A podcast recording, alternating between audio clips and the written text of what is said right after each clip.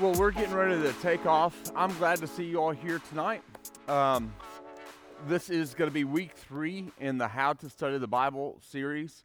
Um, again, those binders are there for you. Uh, I hope you find them helpful. And each week, as we start a new series, uh, we'll be adding to that binder uh, for the next year. And so uh, I, I, just thought, you know, I, I'm one of those guys. I like keeping notes and being able to look back and see stuff. And I know sometimes I've been accused of of talking like drinking out of the fire hose. And so I thought it would be beneficial for you to have something to look back on uh, if you like. Um, uh, let me start off with prayer. We'll recap a little bit and then we'll dive, dive in. uh, let's pray. Lord, we come to you now. We thank you so much for the opportunity uh, to be here tonight to dive into your word. And God, as we dive into your word, I pray, Lord, that you, uh, you just lead this conversation tonight, Lord. Uh, we thank you for the, the privilege we have. And, and Lord, I, I pray that you don't that that escape us. That we have such a privilege of having your word available to us.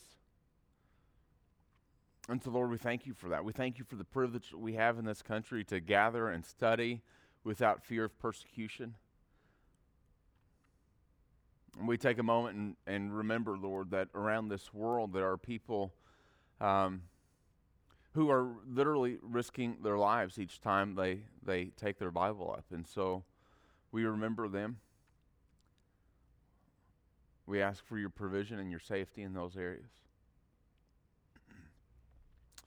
We thank you, Lord, for Jesus. We pray this in his name. Amen. Um, uh, tonight we are in part three of how to study the Bible. and again, I want to point out that really what we're doing is walking through this diagram over and over and over again. And that's what we'll be doing again tonight, and that's what we'll do again in two weeks. Walking through this same diagram, but each time we're adding a new perspective of that diagram. Uh, tonight we're talking about the literary aspect of, of, of the Bible. Uh, uh th- this this uh, diagram is probably the most important thing that you'll see. And if you can walk away with this diagram in your head and then be able to apply that in your in your personal Bible reading, that will help you immensely. Uh, the whole idea, let me just recap for us. When we read a passage of Scripture, we understand that there are two, uh, like in this box, there are two uh, primary sections. There's the time bound section on the bottom, and there's the timeless audience at the top. When we read a Bible passage, we must, we must, we must start in the bottom left and ask the question who wrote this? Who did they write it to? What was the occasion for the writing? You know, what, what's this? What, what did this mean originally to the ancient audience? That's oh oh no, that's where we we have to start.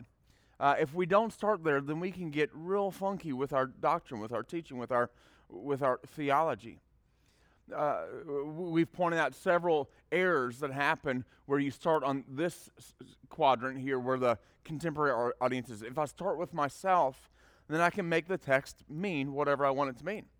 I can pick passages and verses, and, and, and I, I, don't know if I shared with you in college, I, I uh, preached a sermon about um, how, it's, how it's not only right, but, but not, not only morally right, but a, but a command to have a slave. Now, you, we all understand that that would be foolishness. There's no, that's crazy. But if you cherry pick passages, you can make the Bible say whatever you want it to say. And if I start with me, uh, and I and I say, well, this is what I want this passage to stay, and, and, and move backward, we can get real funky real fast. And historically, that's happened for, for centuries. And so we start with the ancient audience and say, what did this mean to them? And we take that then passage or that section or that verse that we're studying and we say okay well does other scripture line up with that? Is it supported elsewhere in, in, the text? If it's just an isolated thing well then we have to be very careful about making a, a, a, a, a theological claim or a, a practical claim on our lives from scripture if it's not supported elsewhere in scripture. And then we find we, we take from this exegetical, exegetical statement a, a theological statement.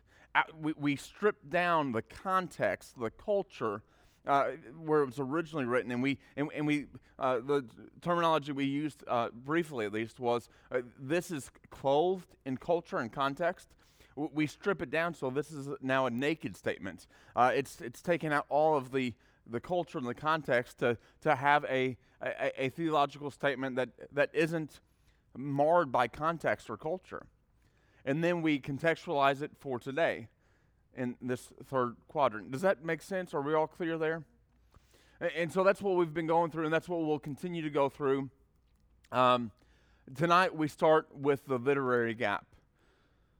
And, and here's the diagram we see. Uh, it's just a way to illustrate our issue here, our dilemma here when it comes to the Bible. Uh, we are here now, but the Bible was written at the earliest 2,000 years ago, right? The, the, the, the latest pages were written 2,000 years ago. And so there's a, there's a gap here between the contemporary, that's us, and the ancient writing. And so we have to build a bridge from here back over to the ancient and then back to us in order to appropriately apply it. C.S. Lewis once said this uh, there is uh, a sense in which the Bible, since it is, after all, literature, cannot be properly read except as literature uh, and the different parts of it as the different sorts of literature that they are. Uh, uh, what, what he's trying to convey there, and what we're going to try to convey tonight, is that there's no um, biblical literature, right? The Bible is not a genre of literature. The Bible is a is a, a hodgepodge of sorts of all of all types of literature and when we read literature, we must read that literature the way it was intended with the rules and the norms that would be expectant of that type of literature. Now, that seems a little in the air, but we know how this works even in our world today. Uh, what, what, types of literature do we have that, that we use each day? What types of literature might you read? What types of literature have you read today? Let's start with that. You say, well, I don't read. Listen, maybe you don't read, but we still read literature every day. We just don't call it that. What's, what, what's something you've read today? I'm sorry? Text messages. That's a great example. Text messages. Think of the rules that are applied to text messages that aren't applied elsewhere. If I were to say to you, Are you ready? Well, you wouldn't say, John, that's not how you spell, right? th- there are different norms that are expected and accepted with text messaging, yeah? And so, and we, and we understand those unvoiced norms.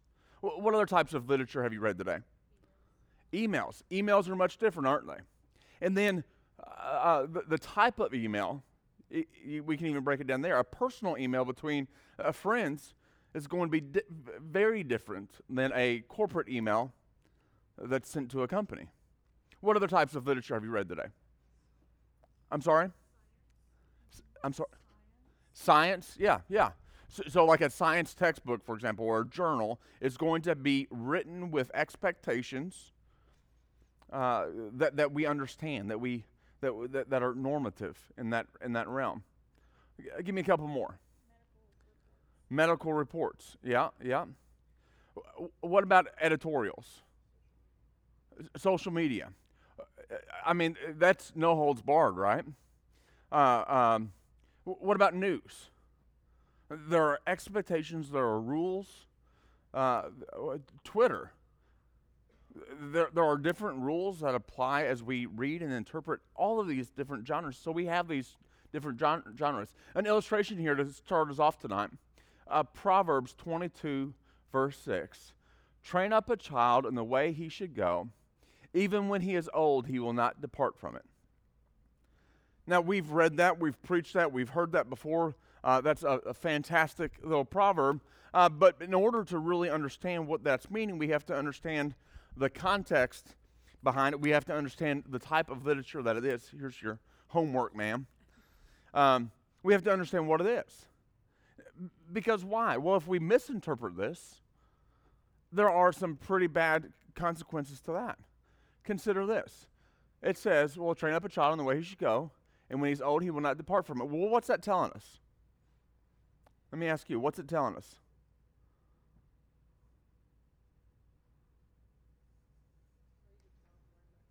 raise your child to learn about God, and, and, then what is the, the effect of that? They will stay with that. So then what happens if that's how we interpret it? What happens then when your child grows up and you've done that? You've trained them. You, uh, look, we were always at church. We did Bible study as a family. We read the Bible. We did all these things. I, I trained this child in the way they should go, but now they are rebellious and they've run away. Well, that puts us in a dilemma with the Bible, doesn't it? Because the Bible says he will not depart from it. Well, he's departed from it. So that must mean either a, couple, a, a series of things. Either I didn't do a good job as a parent. Oh, maybe I failed my child. God, am I guilty of that? Or, well, God, maybe you lied. Maybe, maybe you lied because I did this and my child still departed from the faith. So, so maybe the issue isn't with me. Maybe the issue is with you. And maybe it's with your word. And so maybe this isn't truth. Do you see how that goes? Now, Proverbs, and we'll talk about this uh, uh, shortly, but this is wisdom literature. And this isn't telling us absolute truths, they're general truths, right? We have to understand that when we interpret, and we'll talk more about that uh, later, but we have to understand that this isn't a promise, it's a general truth. It's an axiom. You know, it's, it's, a, it's a general truth, but, but this shouldn't be held as a historical truth. Does that make sense? because your child can depart. And we'll talk more about that later. Uh, uh, so, as we look at the literary process or the lit- literary aspects of Scripture, we have to define a few things, and we've done this briefly. Uh, of course, you know this, but that's sometimes just a reminder of what we're talking about. Uh, when we talk about a biblical genre or a genre in life, we're talking about a category of literature w- which is to be read and inter- interpreted according to distinct and specific rules that are assumed upon the writing. Uh, we, we know all kinds, and we've talked about this briefly, what types of, uh, of genres we have today. We've got editorials. Uh, what are you going to get in an editorial? It's an opinion, right? It's someone's opinion. Uh, f- fiction, we, we understand that fiction is fiction, right? Uh, Facebook statuses, nonfiction histories, uh, uh, emails, text messages, autobiographies, biographies love letters. Uh, all of these must be interpreted in different ways. Uh, in other words, uh, not all literature can be read the same way. Now, we understand this to be true in life, but often we fail to associate that with the Bible. What we have in the Bible is we have a collection of all types of different genres of, uh, uh, and each one has its own set of rules. Uh, the scriptures were not written in a Bible type of literature or an inspired genre. They're, they're different genres that are all lined up. God accommodated His word into the language and literature of man. And so, as we interpret, we have to understand that not all things are the same. N- not all things are the same. Uh, types of literature or genre uh, in the Bible. Uh, and this is where we'll spend the majority of our time this evening uh, talking. Uh, we've got history and narrative, and, and there are understood or assumed uh, uh, uh points in which, or ways in which we will interpret history and narrative, and we do that in life already. But it also changes because here's the fun fact the way we see history is not always the way other cultures see history. Have you ever looked at the genealogies of Jesus in Matthew and Luke and compared the genealogies of Jesus? Would it surprise you if I told you they were different genealogies? They don't line up the same way. And so then we have an issue because the way we see genealogies, m- you, many of you have done this in your families. Uh, you do a family tree and you and, and, you study your history and your ancestry and all that jazz. And that's a hot thing today where you uh, isn't that a little freaky? Have any of y'all done the genealogy stuff where you send your DNA off? It scares me a little bit, you know what I mean? It's a little weird, especially when I see like these murder shows where they track down the killer by using one of those things. I'm like, man, somebody's going to knock on my door one day And I haven't killed anyone. I'm, I have not but man, they're going to say, listen, we found somebody in your family has done it. And I'm, all I'm going to have to say is my brother, right? like, I don't know. Uh, uh, it freaks me out a little bit. But, but uh, uh, uh, genealogies are different in the Bible as what we'd see them today. In the first century, a genealogy was much more than just an actual account or a factual account uh, uh of heritage. There's more to it than that, and that's something we can get to later. But um, but, but understanding the types of literature, not only the broad types, but even within these types, you have subtypes. So it can be quite confusing. Again, we can't read the Bible all as just God's Word. While it is, it's God's Word accommodated in man's literature. Uh, we have poetry within the Bible, uh, we have wisdom literature in the Bible, we've got prophetic writings in the Bible, We've got epistle or letter uh, in the Bible, specifically uh, the New Testament. The, the, difference in an epistle and a letter is sometimes uh, uh de- determined by a, a, letter is generally written to an individual, an epistle uh, uh, is written with the intended purpose for it to be distributed among many. that's a small change there, but and then you've got apocalyptic literature. Um, and we'll talk more about each of these as we go throughout this evening. Any questions about that? Does that all make sense so far? Okay. Um, here, here's another way to see that, and this is on uh, one of your pages um, in your handout. Uh, w- what we've done is we've taken the book of the Bible, and then we've put it in the genre category. We've categorized it in a genre, and then we've we've given a purpose statement behind those those specific books and genre. And, and, so if you look at the top line there, Genesis, Exodus, Leviticus, Numbers, and, and all that, uh, the genre is his history or narrative. And the purpose of it is to give a theological history in narrative form. now, now, we'll be breaking down all of these categories, but think about how that changes when it comes to poetry.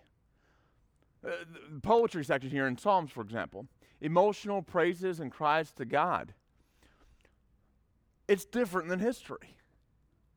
Uh, it, uh, so understanding. So, so I guess the question is, well, how is this beneficial in our Bible study? Well, the first step of that is just understanding that what we're reading is not just Bible; it's literature, and we have to interpret it through that lens.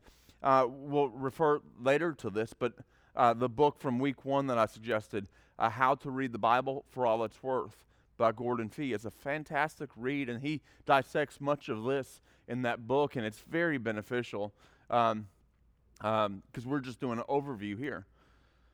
Um, here's a little image that kind of helps us as well, where the Bibles of the, the books of the Bible are categorized in their in their section uh, uh, here. Um, again, we interpret these all differently.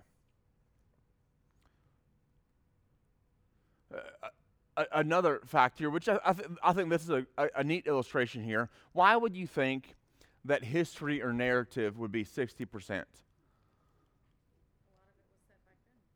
I'm sorry? Yeah, yeah. So why do you think God would allow the majority of his word to be in narrative form? For practical reasons. Yeah, well, yeah, yeah. I think that's true, but but but I think there's more to it than that. Uh, think about it like this. Um, have you all seen? Um, have you all seen? I'm trying to think of a movie. Hold on. Um, Gone with the Wind. Has everyone seen Gone with the Wind? Do you remember the story of Gone with the Wind? Or I don't know, Braveheart. Have you seen Braveheart? Remember the story of Braveheart? Do you remember the sermon that was preached the week before you watched Braveheart? Do you remember the sermon that was preached two weeks ago? no. It's, it's, it, story captures us, doesn't it? A story is easy to remember. It's I, I, and that's why we were driving home last night. We had a birthday party in um, Williamstown for my mother-in-law, and we're driving back. And I grabbed my iHeart radio and I turned it on to '90s country and and man, I was, I was loving it. And the kids were like, "Dad, can we please listen to stuff, uh, K-pop or something, something like that. And I was like, no, we're listening to good music tonight because I'm in charge. Uh, and, and, you know, like all these great songs are coming on. And then I, I, went back to classic country, and I was like, girls, this is fantastic. Here's some good old Willie.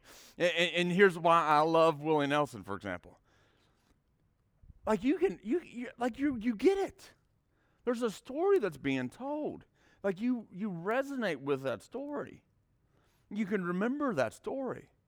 We were driving the other day. I'm going to tell myself a little bit. We were driving. It was just me and Naya, uh, who's 13, and it's been hit me harder recently uh, that she is growing up. And so you know that that dumb song, uh, Cinderella. I'll dance with Cinderella. so that comes on the radio, and we're driving down the road. And of course, I've got my sh- sunglasses on because I'm cool. And uh, um, we're, we're going on the road, and I'm kind of singing that, and she's playing on her phone or whatever. And she looks over at me and she says, Dad, are you crying? I'm like, no, I'm not crying. Leave me alone. You're, you know, no, I'm not crying. But, but that story just captivates you, right? Well, I, I, think that's why much of the Bible is written in story because we can we, we can see it and we can remember it, and it's like we can become immersed in it. Okay. Go back to my notes. Uh, so, so let's start talking about history and narrative. Uh, history and, and narrative. Uh, when we look at the history and narrative section, uh, we see that the majority of the Bible is made up of this. We've got much of the Old Testament is written in, uh, in history and uh, narrative form. And then we've got history and narrative in the New Testament in the form of Matthew, Mark, Luke, John, and Acts. So let me ask you, what is, let's just look at the, the, the New Testament, for example. Uh, what is Matthew, Mark, Luke, John, and Acts telling us? What is that history of? Jesus and what he did. And then the book of Acts is the Great Commission and how Jesus continued to build his church and built disciples. And so it's written in narrative form, a history form. Now, we've got to think about then what is this history wishing to convey? Um, uh, let's think about the characteristics of his history or narrative. It's telling a story uh, about which the parts cannot be isolated uh, uh from the whole. And so when you read in, in, in Acts chapter 1, for example. And, and you see that the disciples is, you know, so Jesus has been crucified, dead, buried, raised. The disciples are now uh, there, and there's 11 of them, right? Why? Because somebody's missing. Who is it? Judas, all right? He's out, all right? Uh, and so what did they do? They had to choose another apostle, right? They had to choose another one. And so what did they do? Do y'all remember? They cast lots. They, they selected a couple guys that had been with them from the beginning and they cast lots. Now, as we look and read that story, we ask ourselves the question is that descriptive or is that prescriptive? I mean, is that the appropriate way, perhaps, uh, to choose a pastor at your church? Well, let's roll some dice. you know what I mean? Let's see how. You, you, you see, it's, it's describing events, it's not necessarily prescriptive. And sometimes that can get is into trouble. So we have to ask the question is this describing an event or is this giving us a command, a prescriptive uh, thing in which we're to do? Does that make sense? Uh, think about, uh, think about, um, uh, uh, it's, it's got to be a part of the whole. And so uh, I, I encouraged a couple weeks ago if you're going to study the book of Romans, for example, then don't just study Romans 6. Uh, read it for, for what it was intended. And the book of Romans was written uh, originally by Paul. It was sent by, uh, was it Priscilla maybe? Uh, and it was meant, the intended purpose of Romans was for it to be read aloud in the assembly. And so before you start studying Romans, it would be a really wise thing to do to kind of block off some time and, and read the whole passage out loud, the whole letter out loud. Or perhaps put uh, an audible Bible in and listen to it read to you. Because that's the intended form in which it was supposed to be conveyed. Uh, uh, we, we want to take uh, uh, Matthew, for example, a history, a biography of Jesus' life we want to take that as a whole and we want to start there and then start to dissect it. Uh, think about another uh, characteristic of history or narrative. Uh, you've got character development throughout it. Boy, you've got that uh, largely in the in the Gospels with the disciples, don't you? You've got a lot of character development. You see uh, a change in the disciples as you as you see Jesus continuing to build his his his his disciples. You have a plot. You have a climax. You've got a resolution. Um, it's theological in nature. Uh, see, uh, history and narrative is not always answering questions. It, it, it's just describing the story uh, about God and what He has done. It, it's, de- it's describing what has happened and what God had done. You, you know, one of the big things throughout history, think of the Old Testament, for example. In the history of, of, of God creating everything and establishing a kingdom starting, eh, uh, starting in Genesis chapter 12, and how that narrative continues until you have the kingdom of Israel and the divided kingdom and this whole history here. When you think about that, uh, realize that as I read the account of David, it's not about good guys and bad guys. Because even the good guys throughout the history narrative sections are, are bad guys. Right? So we have to be careful as we read not to moralize everyone, because while David might be a good guy in this chapter, in this paragraph, here, here soon he's going to be a bad guy and do something boneheaded, right? And, and so we have to understand uh, it's not just, it's not to be moralized, I guess is my point. Uh, largely, it's easy to remember. Do y'all, does that make sense? Any questions about that? That seems pretty, pretty straight. Uh, uh, again, in how to read the Bible for all it's worth, uh, Stuart and Fee tell us this is that biblical narratives tell us about things that happened, but not just any things. Their purpose is to show God at work in His creation and among His people. The narrative uh, glorifies Him and it helps us to understand and appreciate God. It gives us an idea of who God is because of what He's done. It gives us a picture of His, uh, of his providence and His protection. At the same time, they also provide illustrations of many other lessons that are important to our lives. But that's where we have to be careful because we can't just simply moralize people because the good guy might be a bad guy in just a second. And if the good guy does a bad thing, does that mean we can do a bad thing? well, no, right? And so we have to interpret it through that lens. Any questions about history and narrative? Does that make sense? Uh, let's talk about poetry for a second. It's artistic writing uh, birthed from the emotional disposition of the writer that served uh, uh, prayer, worship, and praise to God. Think about poetry for a second. Uh, how is poetry different from history and narrative? It's confusing. Yeah, it, it's not. It's not logical, right? What else?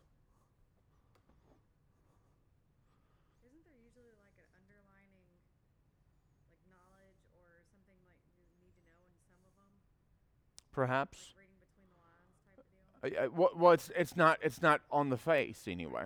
So history is going to tell you. Um, uh, if I was to write a history of my marriage with Amanda or our courting to marriage, I'd say, well, uh, we met here and we did this and we did this and we did this and eventually we got married, and that's a linear, logical pattern. But in poetry, well, all that's out the window. All logic is gone, right? I mean, I you know, I, I'm, I can not even make up a poetic line. I'm not that creative.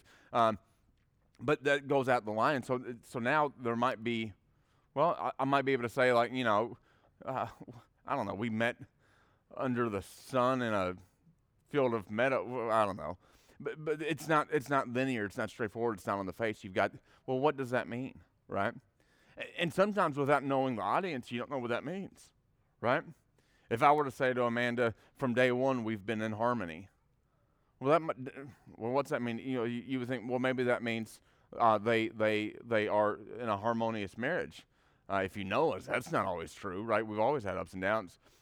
But we met in a church named Harmony. Well, well that changes everything, doesn't it? Right? Um, yeah, I, I mean, think about poetry. The, the, the, poetry that we have examples of in, in the Bible, it's Psalms and Song of Solomon. Um, uh, let's think about Psalms for a second. Uh, well, both of them, uh, the characteristics of them, they, often follow a rhyme. Now, sometimes, here's another uh, issue that we have today in our Bibles. We understand that the Psalms weren't written in English, they were written uh, in Hebrew or Aramaic in some, some of them. And, and so uh, the language is different. And so while originally it rhymed, perhaps, it doesn't necessarily rhyme today. Uh, originally, it might be written uh, like, I, I, don't know the word for it, but like A, B, C, D, E, F, G, like in our alphabet. It, there might be a line for each one, each letter. Well, in the Hebrew, that happens in some of the Psalms. But we miss that because we don't use the same alphabet, and so it changes, right? Um, uh, think about poetry. It's easy to memorize, right? Man, we, lo- we love poetry. We do this today. Again, Willie Nelson. Listen, maybe not most poetic, but definitely a poetic type in his writings. And you hear it and you remember it. Why? That's, that's where that's how we're wired. I, I think this is fantastic. We know this in Psalms because we remember songs all the time. Uh, what we sing here on the weekend, I, I think sometimes that's much more important than what we preach. Why is that? Because what I say or what Sammy says, man, sometimes I know it's going in, one year, and not the other. And we know that because we're looking at you, right? And listen, I know many people think they're smooth.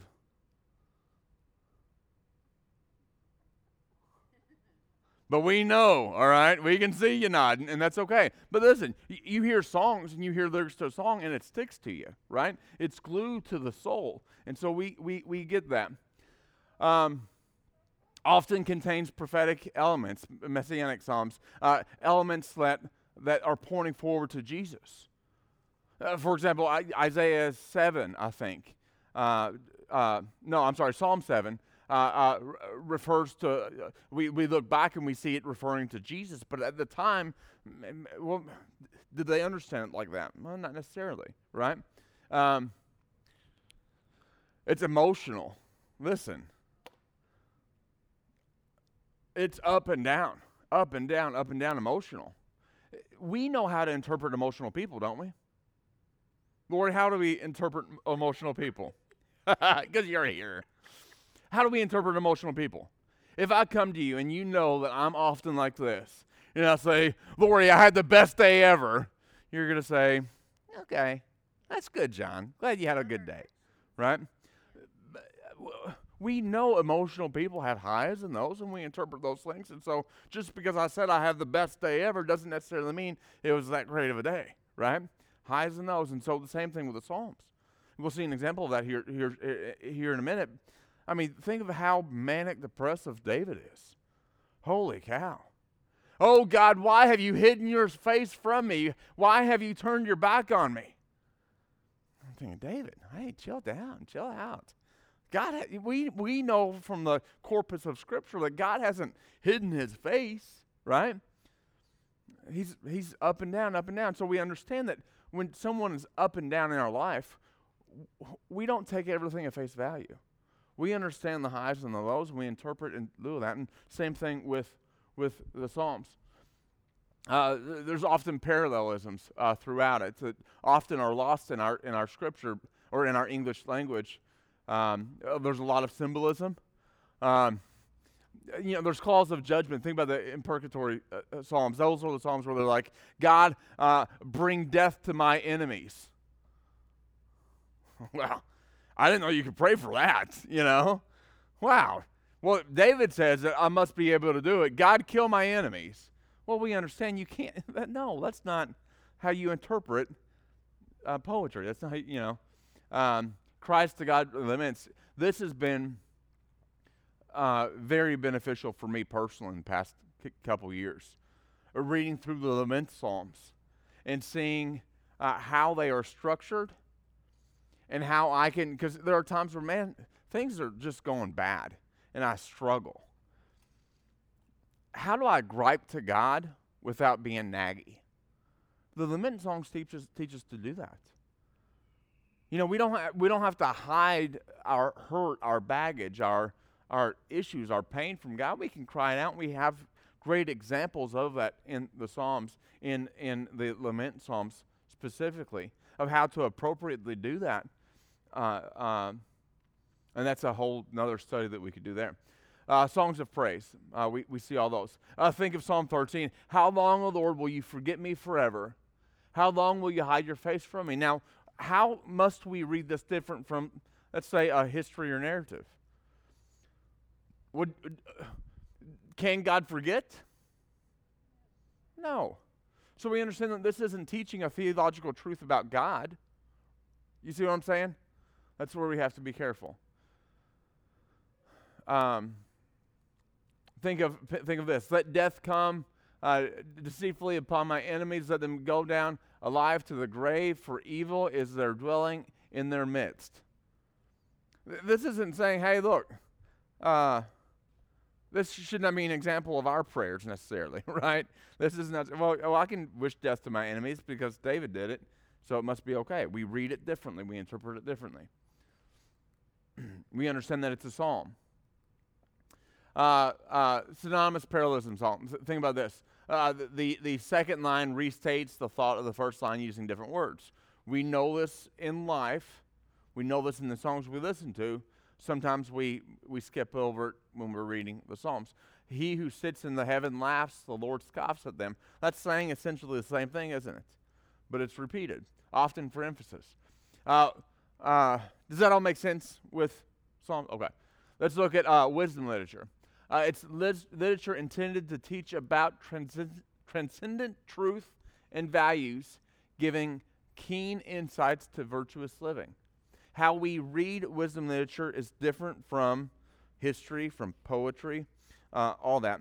Let's, let's look at our, our, our wisdom literature. We've got Job, we've got Proverbs, we've got Ecclesiastes. We read these different from histories. We read these different from, from, from uh, uh, uh Psalms or uh, uh, poetry.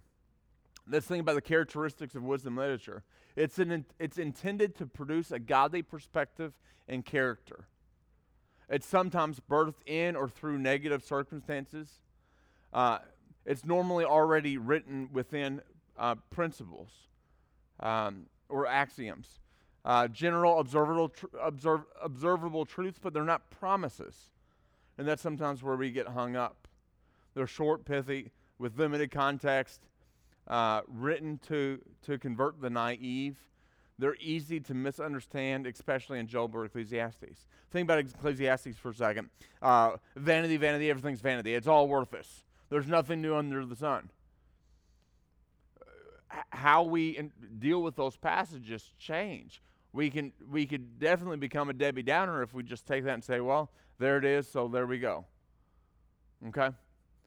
Uh, now, as we study these passages, understanding the type of work, the type of writing that it is, uh, that can help us interpret it in a much different way. That's why it's so good to have a good uh, Bible commentary with you as you go through these sections uh, to brush up. And sometimes it's just a matter of knowing I can't read this the way I read everything else. Um, you know, this is one of those areas. The literary gap is one of those areas where, where sometimes it's mundane to point this stuff out because we know this, but often we've never applied this to Scripture. Again, we know how to read an email differently from an editorial, but we don't always apply that to Scripture. Let's look at prophecy. Uh, prophecy. Uh, oh, prophecy. Um, prophets were covenant enforce- enforcement mediators who spoke on behalf of God to Israel and to the nations. Their writings served as announcements, calls to repentance, and warnings. How we read this has got to be dependent on this type of this type of uh, literary uh, aspect. Uh, think about this prophecy. We've got Old Testament prophecy. Uh, you know, you see the four here that are leaning over. Uh, those are called the major prophets. Now, why are they the major prophets? Any ideas? Compared to the others, these four are major because of the amount, the volume of the work. It's not because they're more important prophets. All right? The minor prophets aren't lesser prophets, they just have less content.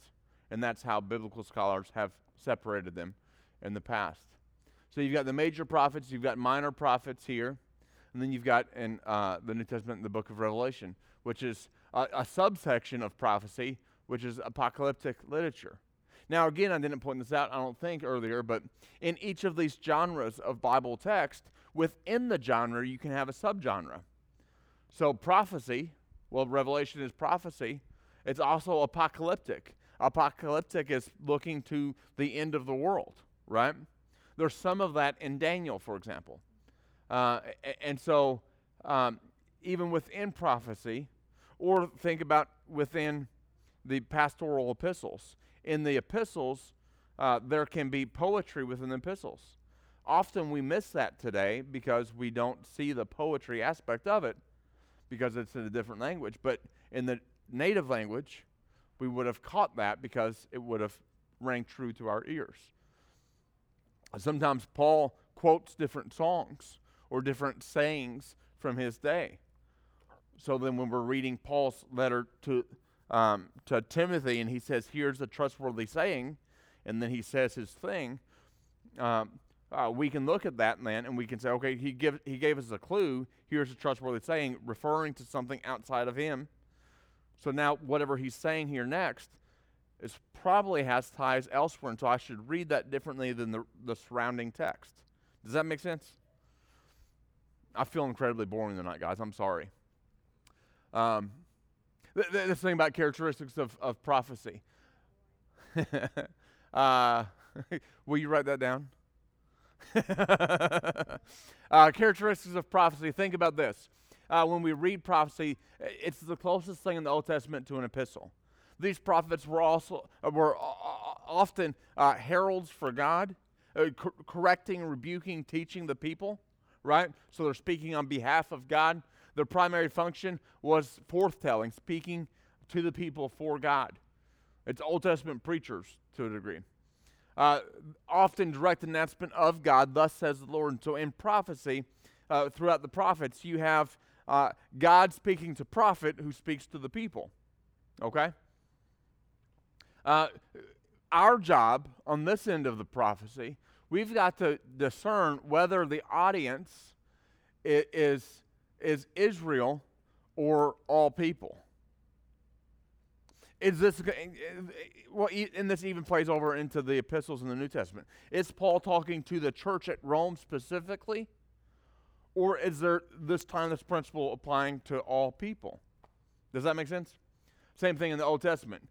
Is he talking about uh, Israel or all people, or Israel as the people of God, which would convey to us, or all of creation?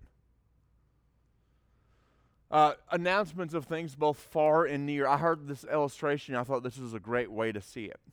The prophecy throughout Scripture is often written from the prophet's point of view. It's revealed to him from God, and the prophet's writing that from his point of view. Uh, you, you, you've been out west, right? You've seen the mountain ranges in the distance, and you think, man, those mountain ranges are, are right there, right? I mean, you see mountain peaks, and you see mountain peaks, and you think, oh, boy, that's, that's just down the road a little ways. Little do you know it's 200 miles before you get there, right? But think about mountain ranges like this. Let me simplify here. You see four mountain peaks there, right? And you think, well, they're just all there from your point of view. But if you looked at it from the side, there's a gap. And that's sometimes what we see throughout prophecy. You see a up close prophet. You know, the prophet can't tell the time or the distance here. Okay? So often these prophets are talking about uh, the coming one, the Messiah, uh, the one who's going to save Israel they won't use, okay, let, let, me rephrase. Often they'll talk about a savior for Israel, and they might be talking about a king being born who's going to be a, a noble king, a good king. But if you look to the side, you see he's also talking about Christ and the incarnation of Christ. Does that make sense? How that time gap can happen? Okay. Um, often highly symbolic.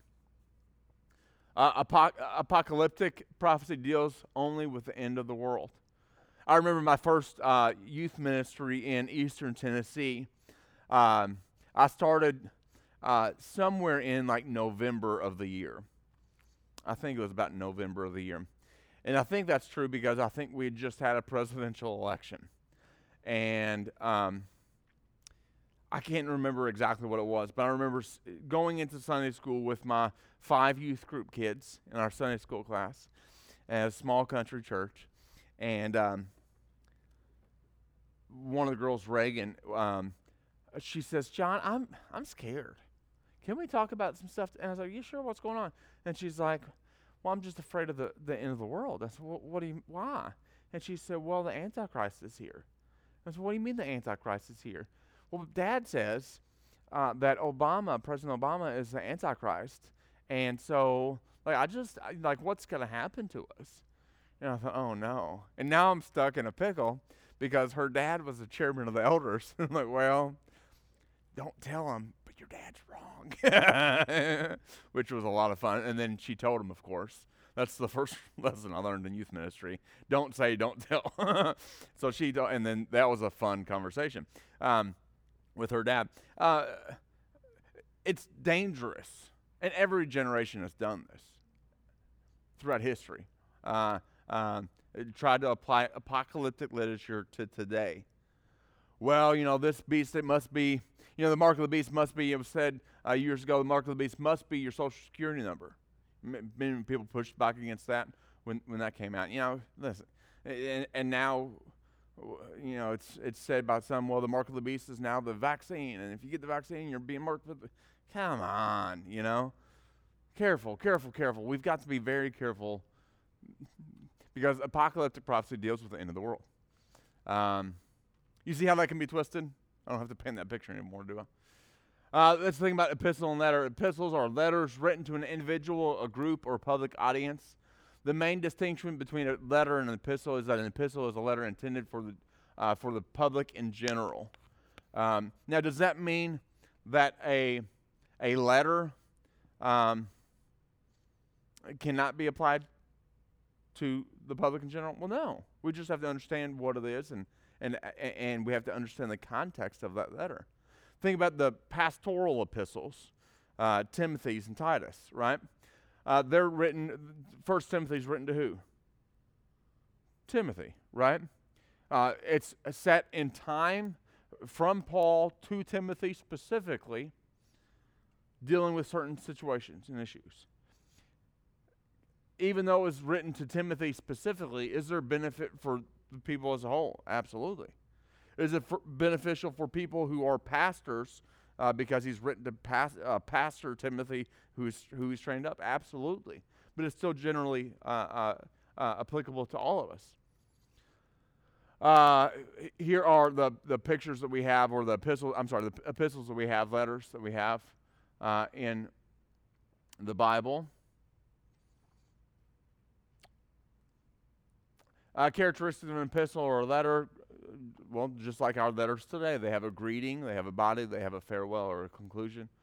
They're occasional letters, often addressing one or more problems. This is important when we consider the uh, epistles because our first question has to, one of our f- first questions must be well, what is his, why is he saying the things he says? In First Timothy, he talks largely about you have the Spirit of God within you. You have the power to continue to keep going. Well, the occasion matters to that. N- knowing that Paul's writing to Timothy, who is discouraged because of some false teachers who have left the church, who have uh, be- become com- combative in the ministry, uh, that's an important thing to understand. The context, context is king, and so it, it helps us there uh, written to the church age people uh, in the ch- written in the church age to people in the church. Um, sometimes we have a, a hard time uh, wanting to apply commands to Christians to the world as a whole. Okay? Now, I'm not saying the world as a whole wouldn't be benefited by following the commands of the Bible. What I'm saying is often we have to understand that uh, the way we treat one another within the church is different from the way we treat one another outside of the church. Uh, for example, if you see me living in constant sin, uh, uh, you know, often it's said, well, don't judge other people, don't judge, don't judge. We hear that from the world a lot. We even hear that within the ch- in the church a lot. But here's the thing you have a biblical command. If you see me living in sin, to say, hey, John, as your brother or sister in Christ, let me tell you, this is what I'm seeing. Can we talk about it? Now, I can say, well, you can't judge me. You got your own stuff. Well, I mean, I can say that. We do that all the time. Uh, but th- there's a biblical command there to hold one another accountable. But sometimes we have a hard time realizing that we can't expect non Christians to live as Christians. Why? Well, a couple things. One, why would they? Secondly, can they? The, the, the, Bible teaches throughout the New Testament that we are sealed with the Spirit that empowers us. Right? We're set free from the bondage of sin. Listen, if there are people who are in bondage of sin, which is bondage, can we expect them to just get up and walk away? No, listen. They need the Holy Spirit. They need to be broken free from that bondage. We understand that if we sometimes slow down to think about it. And we understand the challenge of telling someone who is in who is in bondage you're in bondage if they don't see that as bondage. You know what I mean? Like sometimes that can be really hard. Because well, I'm not in bondage. I'm I'm a free man. I you know. Sometimes that can be hard, and so we have to we have to navigate those waters quite a bit. Uh, let me get back on it here. Uh, logical flow. Uh, we see that throughout the, the epistles. It's, uh, it's logical. So we can read this differently than we can the Psalms, for example, because there's often an argument that's built on an argument that's built on an argument, preposition that's tied to this and that. And, and so it builds. It, you know, wh- whenever you read therefore or for or just as, for example, uh, when you read those words, those should pause us to say, okay, what did he just say? What was the point he was just making? Because he's got to take that point and build it on here, right? Um, think about Paul in chapter 6 of Romans. Paul starts off chapter 6 and he says, What shall we say then? Okay, let's pause. What shall we say? He's referring to something that's been said, right? So he's going to take this idea and apply it. What shall we say then? He says, Shall we continue to live in sin so that grace may increase? Well, he's just talked about the grace being poured out, right? How, how our sinfulness is God's opportunity of highlighting his grace. So, so then he asks himself, uh, should we continue to sin so that grace may increase?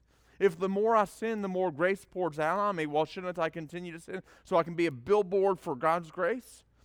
Paul says, Shall we continue to sin so that grace may increase? Absolutely not, he says. Or, don't you know? Well, we pause and we say, Huh? Or don't you know? Paul's now going to refer to a previously established teaching that must be popular within the church at this point. Or don't you know, he says, that when you were baptized into Christ Jesus, you were buried t- with him in his death.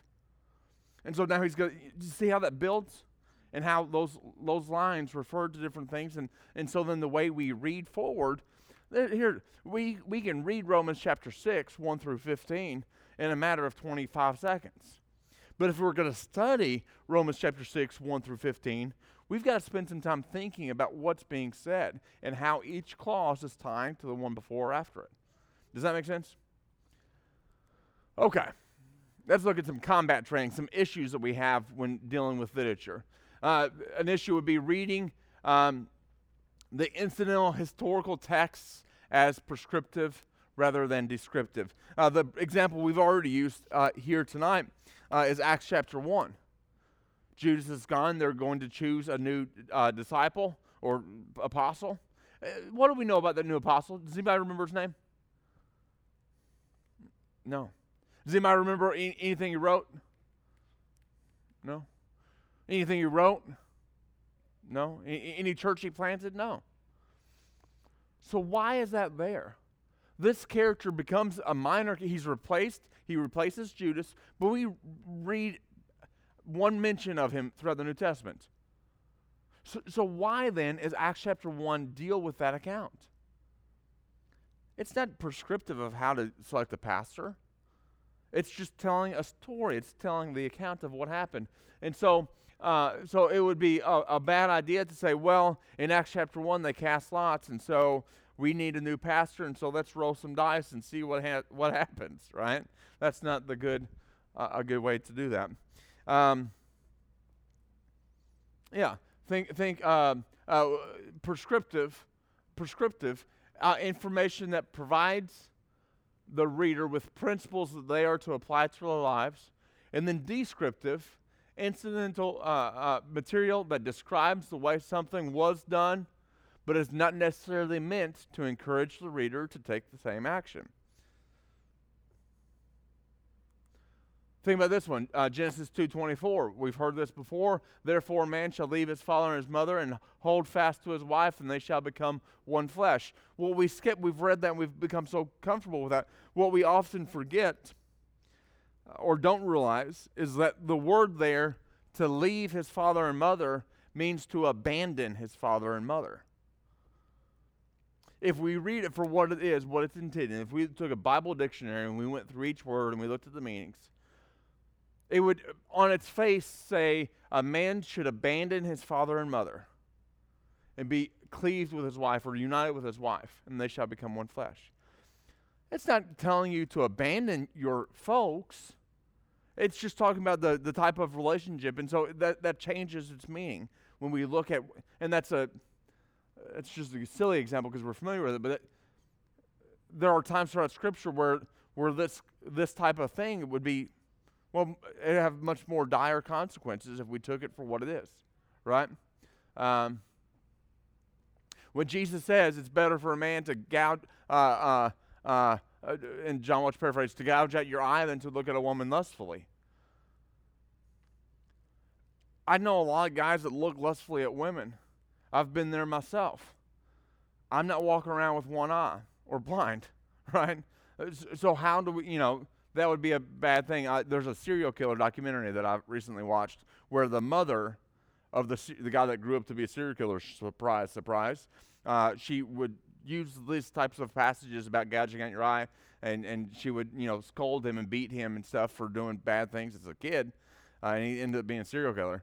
Um, and, of course, he had a lot of animosity toward God and the church, and that's why he killed Christian people. Uh, but it's because this was abused and um, I'm not sure how beneficial any of that last paragraph was for you, uh, but welcome to my life and my brain. Um, the questions to ask yourself about narrative. Uh, when we're reading a narrative, um, how do I tell if this is prescriptive or descriptive? Well, the questions we should ask in that is Is there a command here that, to, that should be obeyed? Is there a sin here to avoid? Is there an example to follow? Is there a promise to claim? You know, especially with the example to follow. We see this a lot throughout the Old Testament, for example. And we see David as a mighty hero of the faith many times, but he's also a knucklehead many times.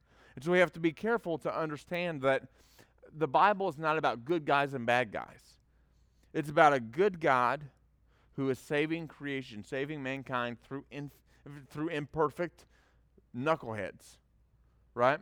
And so while David might be our example one moment, in the next paragraph, that doesn't mean he's always the example.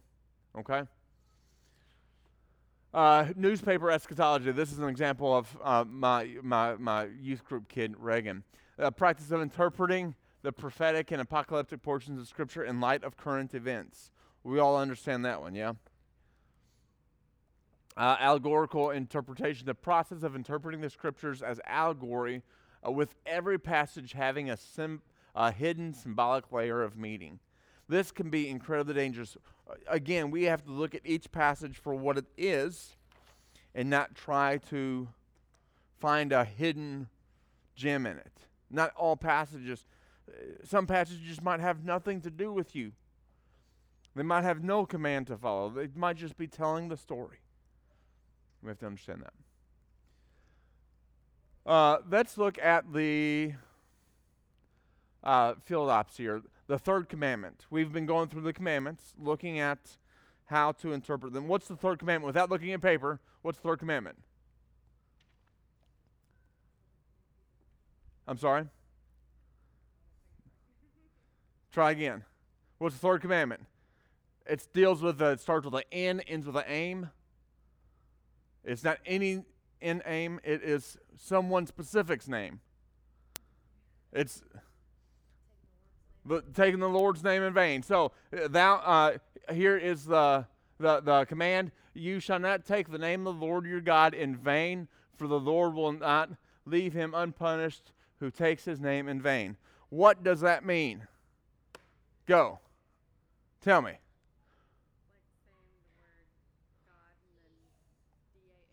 Yeah, so like saying like the major one, right? Like GD, right? That would be taking the Lord's name in vain. What else?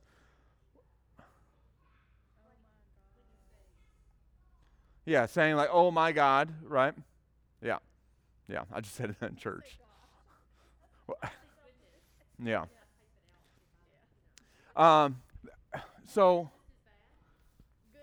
Well, so here, here's a conversation I had this week, and I'm trying. Listen, I've been I don't know if you all know this about me. I've got I've got opinions that sometimes should stay to myself. okay? And I'm learning that slowly but surely. Sometimes there's no benefit of saying things that I say. I, I'm learning that slowly and painfully. Um, mm, let me tell you this. Um, this stood out to me this past week in a, in a pretty staunch way. And I, I don't, I'm not going political, but it's a, a political example. Uh, it is incredibly popular today to see all over the place, let's go Brandon. You're seeing that in the news, yada, yada, yada, all that stuff. And we understand, I, I, we probably understand the history of that phrase and how that came to be, right? It might be hilarious. But I found myself asking myself this question would I allow my child to substitute use, like substitute profanity, right? Would I allow my child to do that? Uh, now, there, there, uh, I've got a skewed view on profanity overall. P- profanity is culturally set. We understand that, right? What is profane in our culture is set by the culture. Uh, would it shock you if I were to say to you, for example, that Paul uses uh, the equivalent of the S word in his writings. When he says, uh, uh, uh, um, uh, everything I want, in the John Welch paraphrase, everything I once, want, once was is now rubbish or dung, the, uh, some translations say. The word that's used there is the equivalent, the, the modern day Greek equivalent of the S word. Huh. Now, why is he doing that? He's using that as a point. He wants to drive. It's kind of like a provocateur, right? He's he's driving home a point there. Now, I'm not saying we'll go say words, right? Now, that's not my uh, my argument. Uh, but but profanity is set by the culture. In our context today, the "Let's Go Brandon" is a substitute for another phrase that you all know, right? And so, would you allow your child to say that other phrase? I would hope not. Okay. So okay, let me let me elaborate uh, real quickly. Uh, several weeks ago, during a NASCAR race, um, there was a chant in the crowd that that started, and that chant was um, a four-letter word, Joe Biden. Okay, and that became and it was on the news, and the news reporter was like, "Oh, look, they're the the guy the, who ran the who was who won the race. His name was Brandon, and so the the news reporter tried to cover it up and say, "Well, look, they're ch- chanting, let's go, Brandon, let's go, Brandon," and so now it's tongue in cheek, all over the place. Let's go, Brandon, and that's all over the news and the, f- funny, whatever. But would I allow my child to say a substitute profane word? No, I, w- I, I, I wouldn't. Uh, uh, so we had this conversation the other day. Uh, Amanda and I did, and I said, "Listen, we we can't say that in our house." And of, course, of course she wasn't saying it, but we it came up in a conversation because uh, it all came down to what is the standard that I'm teaching my kids, right? And so, I mean, the way it's been dealt with has been hilarious. Okay, um, but I'm not going to allow my my kids to use substitute profanity. I'm not going to allow them to say something like that because it is substitute profanity, right? Um, now, sometimes we have to catch ourselves, and we, we look. We all do it. We all we all Okay, listen, if I'm working on something, I drop something, I might say it, a, a word. We, we, we get that. But by principle, our goal is to, and I've been burned with this recently. Um, our goal is to portray the image, the likeness of Christ in all we say. And, and I know, listen, I know, I know, I know that I've said things in the past publicly, I've said things from my mouth, I've said things online uh, that do not portray the love of Jesus. But that's what I want more than anything. And I understand that sometimes the way I say things and sometimes my countenance, my, my demeanor might be a wall that stops someone from hearing the love of Jesus. I don't want that for them. I don't want that for me. And so we've got to, we've got to think, oh, oh, that's okay. I was like, how do we get here? um, so uh, we've got to, we've got to think about that as we go through our life. What time is it? Oh man. Okay, we got time. We got time. So so um, so w- how what does this mean? What does the taking the Lord's name in vain mean? Well, maybe it's oh, saying "Oh my God," right, as a substitute profane word. Um, uh, or, or using uh, the Lord's name. What else might that mean?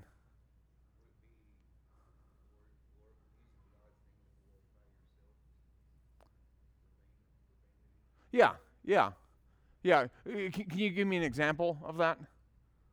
Like, like, are you saying like, well, saying? What do you mean by that?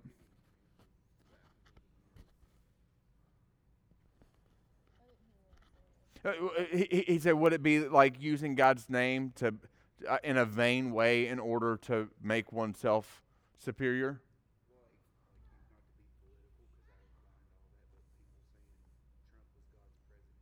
Yeah. Yeah. Yeah, yeah, yeah, that, that, that, could mean that. Yes, absolutely. That might be an application for it. Uh, here's what I want to get to, and I think that's a good observation. And I think that's going to tie into the back end, okay? What about taking the word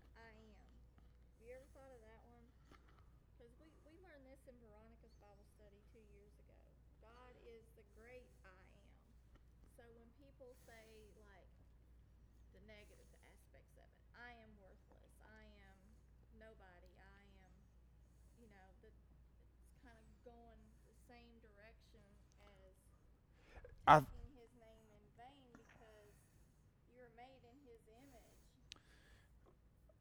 I get the idea, and I think it's a good, noble thing. Yeah. I'm not sure if it lines up with uh, with the third command, because um, we're t- we're starting then with the English, working back to the Hebrew, right? right. So I am, you know, it's ego eimi, right? right. That's that's what almost got Jesus killed throughout John's gospel. I think it's seven times throughout the John of Gos- the, Gos- the John of gospel, the Gospel of John, uh, that Jesus says, "I am the bread of life." Now he said "I am" many other times, but the way he said that, the w- specific words that he used, were drawing on and from uh, Genesis, uh, Exodus chapter three, "Ego eimi," right? So "Ego eimi," the bread of life right? That's what almost got him killed uh, earlier on. Uh, I get the principle that you're saying there. Yeah, yeah, yeah, and I and I get that. Uh, I'm not sure if it lines up with this. He, he, this one mainly, mainly saying his name, God. Like, what, is that like th- that's the way we've seen it. But I want to I want to ask us to think about the the the context of this and the vitter, the vitter, the the, the, the, the, context of this and, and work it through our diagram here. Okay? You shall not take the name of the Lord your God in vain. What did that mean to them then? Remember again that these are people who are leaving Egypt, and Egypt uh, uh, was a polytheistic culture. Okay? Remember how this is, is going to build on the first two commandments. So, Egypt is a polytheistic culture. There were many gods, many gods were worshiped okay? To take the name of a God would mean, again, there's an element of control there. There's an element of, of, of, of, um, uh, of well, just of bull there, right? Where you could say, well, on behalf of God, I tell you this. As we walk, walk through the ancient audience, we see that when we look at the third commandment, God's telling the Israelites they're not to use his name uh, as the culture of the day used the names of their gods, using them to cast spells or pronounce blessings or curses. Okay?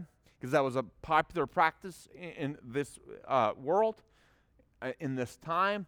That's a pro- popular practice in Egypt. If I'm going to battle, I'm going to summon the god of war or his prophet, and the prophet's going to say, In the name of uh, you will be victorious, right? Taking really kind of uh, your first point there, uh, uh, making the prophet then seem like a person of authority, gaining authority by speaking on behalf of this God, this deity, uh, this false deity. Uh, God's telling his people, hey, don't, don't use my name as the world uses. That's why God's name is holy throughout Scripture. Uh, it's never really translated appropriately throughout the Hebrew text because God's name was so holy they wouldn't even write the Hebrew characters that would spell God's name. It's written only through the Old Testament text. It's only written with consonants, no Hebrew equivalent of vowels. It's just consonants because it's so holy, we're not going to use his name in, in, in an appropriate way. If we look at this and we say, well, does other scripture back this up as we take it up the chain? Well, yeah, it's backed up in these other passages. So then we take a theological statement, a timeless to a timeless audience. God's people are not to use his name in any attempt to gain power or to give validity to their statements when he has not spoken. Do you see how this lines up with your? I think it would be absolutely wrong to say any political official is God's sovereign one. Because God is the sovereign one, right? We contextualize that for today. Don't use God's name saying he said something that he did not say.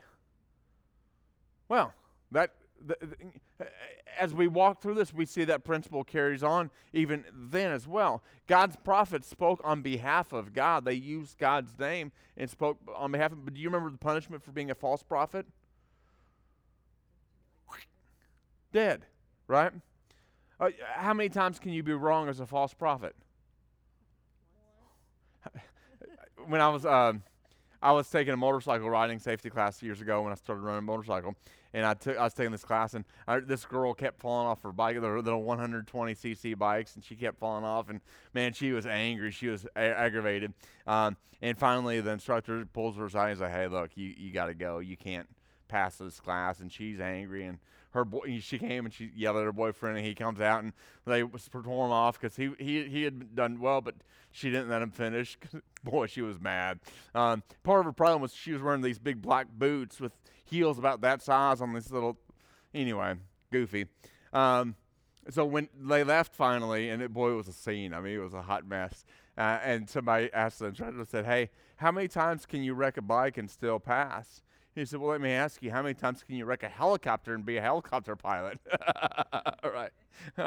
uh, uh, same thing with prophets. Uh, uh, throughout the Old Testament, a prophet who is a false prophet is to be, to be put to death. Uh, this is the statement that, that carries out of that third statement. It's much more than just you saying, Oh my God that's why you know, and, and Sammy, Sammy said this as well. When someone comes to me and says, "Hey, the Lord said to me and told me to tell you this," I think mm-hmm, makes me a little nervous, right? Um, so I think if the Lord wants to talk to me, He's He knows how to find me, right? Like He can speak to me. Sometimes we got we got to be careful. I'm not saying that's all wrong. I'm just saying we've got to be careful when we're making statements to make sure that we're not speaking on behalf of God when God doesn't say certain things. I, th- I think we do this in multiple ways. Look again at Proverbs where we started tonight. Train up a child in the way he should go, and when he's old, he will not depart from it. And we live by that principle, and we train up our child right, and then that child departs from that way and becomes a, a prodigal child, and we say, well, well, either I failed or either you failed, God. Right? Well, maybe I think sometimes we fault God for things. And I think we've all done this. We've all faulted God at times. That's part of the Psalms, right? God, oh God, why have you hidden your face from me? Why do you turn from me? How long will you ignore me, God? And God's saying, I'm not ignoring you, dude. I'm right here. right? Open your eyes. We've all fall to God. Uh, we have to be careful not to attribute things to God that aren't God. Right? We've got to be very careful there, and that's the that's the the, the principle that we see through uh, uh, the third command here. Don't use God's name saying He said something that He did not say. Okay. Questions, comments about all this literary stuff? I know this is probably the driest portion. I promise you, like even the Greek p- part of this talk will be more exciting than tonight's portion, okay? Because we know all this stuff instinctively. We just maybe it's important sometimes to remind ourselves of genres uh, within the Bible. Any questions, comments, thoughts? Fantastic. I'm going to take your silence to mean I did a fantastic job. Um, I, I, will tell you that this is a great resource here, How to Read the Bible as Literature uh, by Ryken. Also, uh, again, I can't stress it enough, How to Read Your Bible for All It's Worth by Fee and, was it Douglas? is a fantastic resource.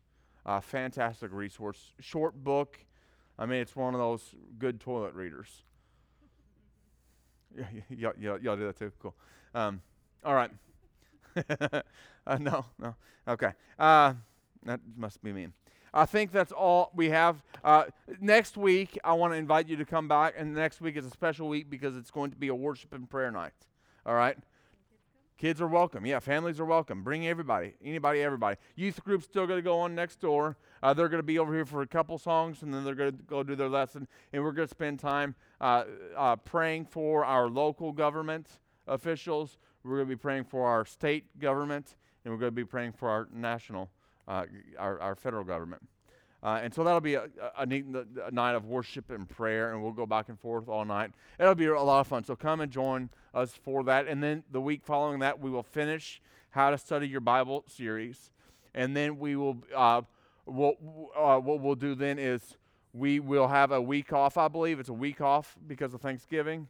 And then in December, or whenever we meet back, I guess it is December, we're going to start doing a Christmas series and we're going to be looking at the, the Christmas story uh, in, the New Test- uh, in the New Testament and how that ties in the Old Testament. We'll just do some Christmassy stuff, okay? Thinking about the birth of Christ to get us prepared for uh, this Christmas season. Okay? Uh, th- I'm going to pray for us. Any questions, comments, thoughts, feel free to holler at me. I, I thank you, thank you, thank you for being here uh, this week and each week.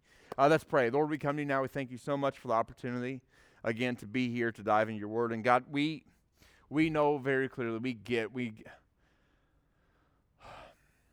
you've blessed us with your word. Um, but Lord, sometimes it's hard for us to read it. Sometimes it's hard for us to understand it.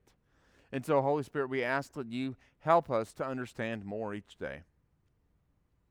Again, we thank you for the freedom, the privilege we have. God, we thank you for children. We thank you for our children. We thank you for our children that are, that are next door. And God, I ask that uh, you help us be the men and women, mothers and fathers that, uh, that you've called us to be so that we can bring them up in your ways. We thank you for Jesus. We pray this in his name. Amen.